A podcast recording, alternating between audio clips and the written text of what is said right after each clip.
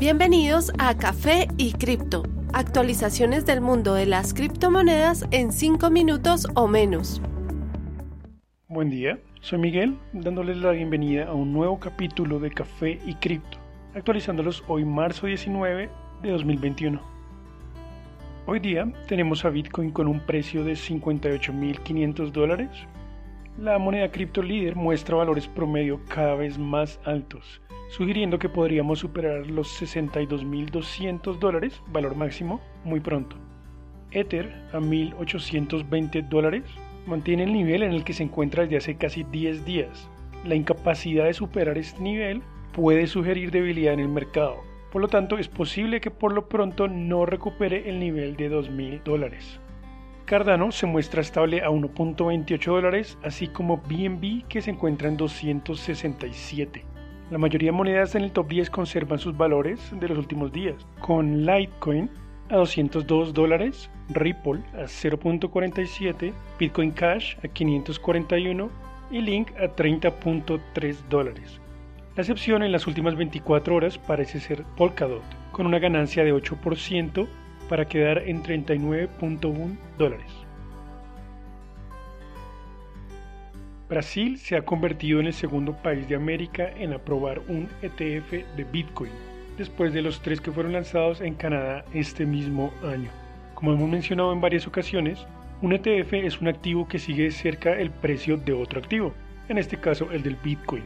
El comprador no tiene que comprar la criptomoneda directamente para poder invertir en esta.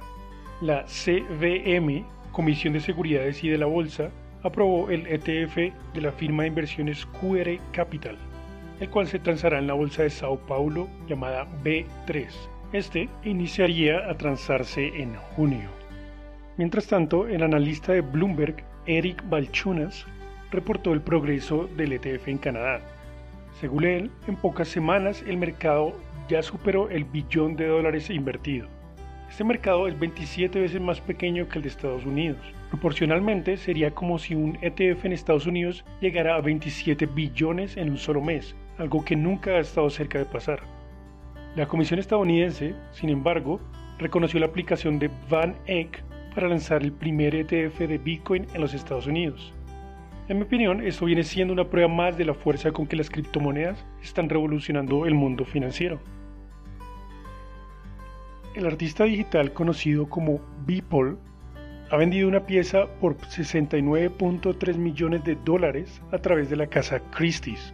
La pieza de arte fue vendida como un N F T o token no fungible.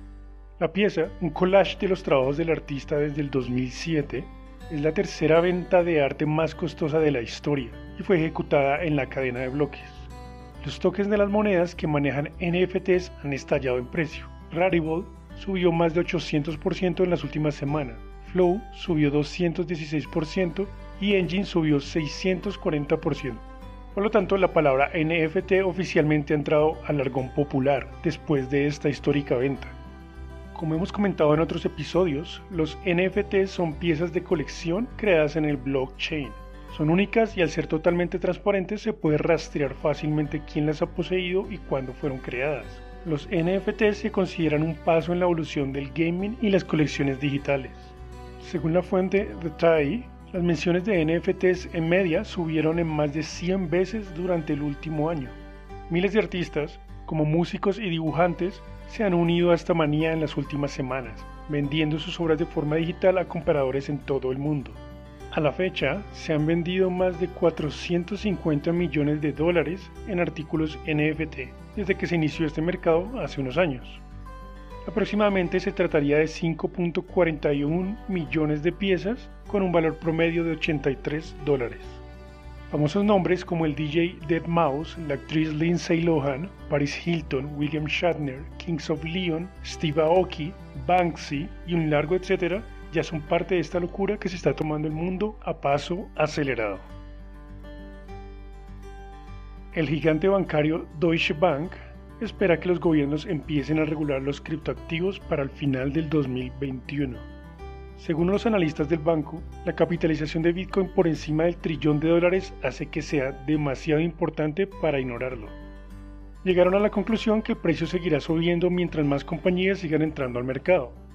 La firma enfatizó que los bancos centrales y gobiernos ahora entienden que Bitcoin y otras criptomonedas están aquí para quedarse. Agregaron que se espera que Bitcoin se mantenga ultra volátil a corto plazo, anticipando un punto clave en los próximos dos o tres años cuando surja un consenso unánime acerca de su futuro. Esperamos que hayan disfrutado esta actualización. Síganos acompañando en nuestro constante crecimiento a través de nuestro Twitter arroba Café y Cripto. Gran día para todos. Los artículos y análisis mencionados en este podcast no constituyen una recomendación u oferta de inversión ni una promesa de resultados futuros. Haremos todo lo posible para garantizar la precisión de la información incluida en este podcast sin asumir ninguna responsabilidad por cualquier información faltante o incorrecta. Las operaciones con criptomonedas implican un elevado riesgo, incluyendo pérdida parcial o total del capital invertido, y pueden no ser adecuadas para todos los inversores.